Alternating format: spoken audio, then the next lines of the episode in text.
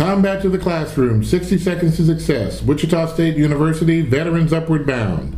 How can I best ensure that I get my GI Bill stipend on time without interruptions? Hello, this is Lawrence Britton, Executive Director, Veterans Upward Bound, based at Wichita State University in Wichita, Kansas.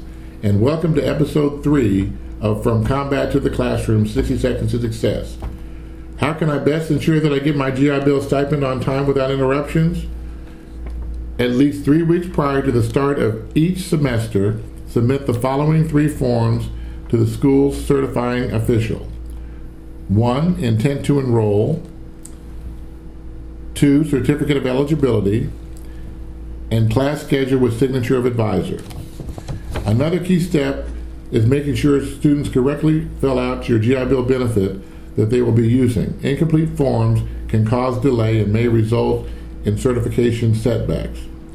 To ensure GI Bill stipends arrive on time, use direct deposit for receipt of monthly benefits.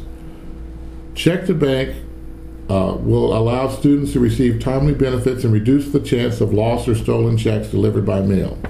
For students who are transferring to other institutions, plan in advance and complete the appropriate VA request forms using the Veterans Online Application website.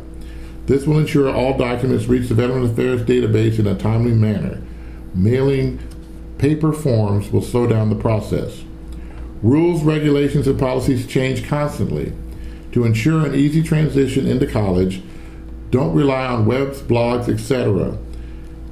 Go to your local college or university or contact your Veterans Upward Bound, Education Opportunity Centers, Veteran Services, the admissions officers, and the Career Counseling Center as soon as possible to begin your transition.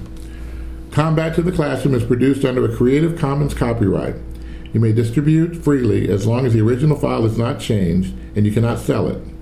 You can request a transcript of this podcast that contains additional resource information by emailing your request to lawrence.britton at wichita.edu.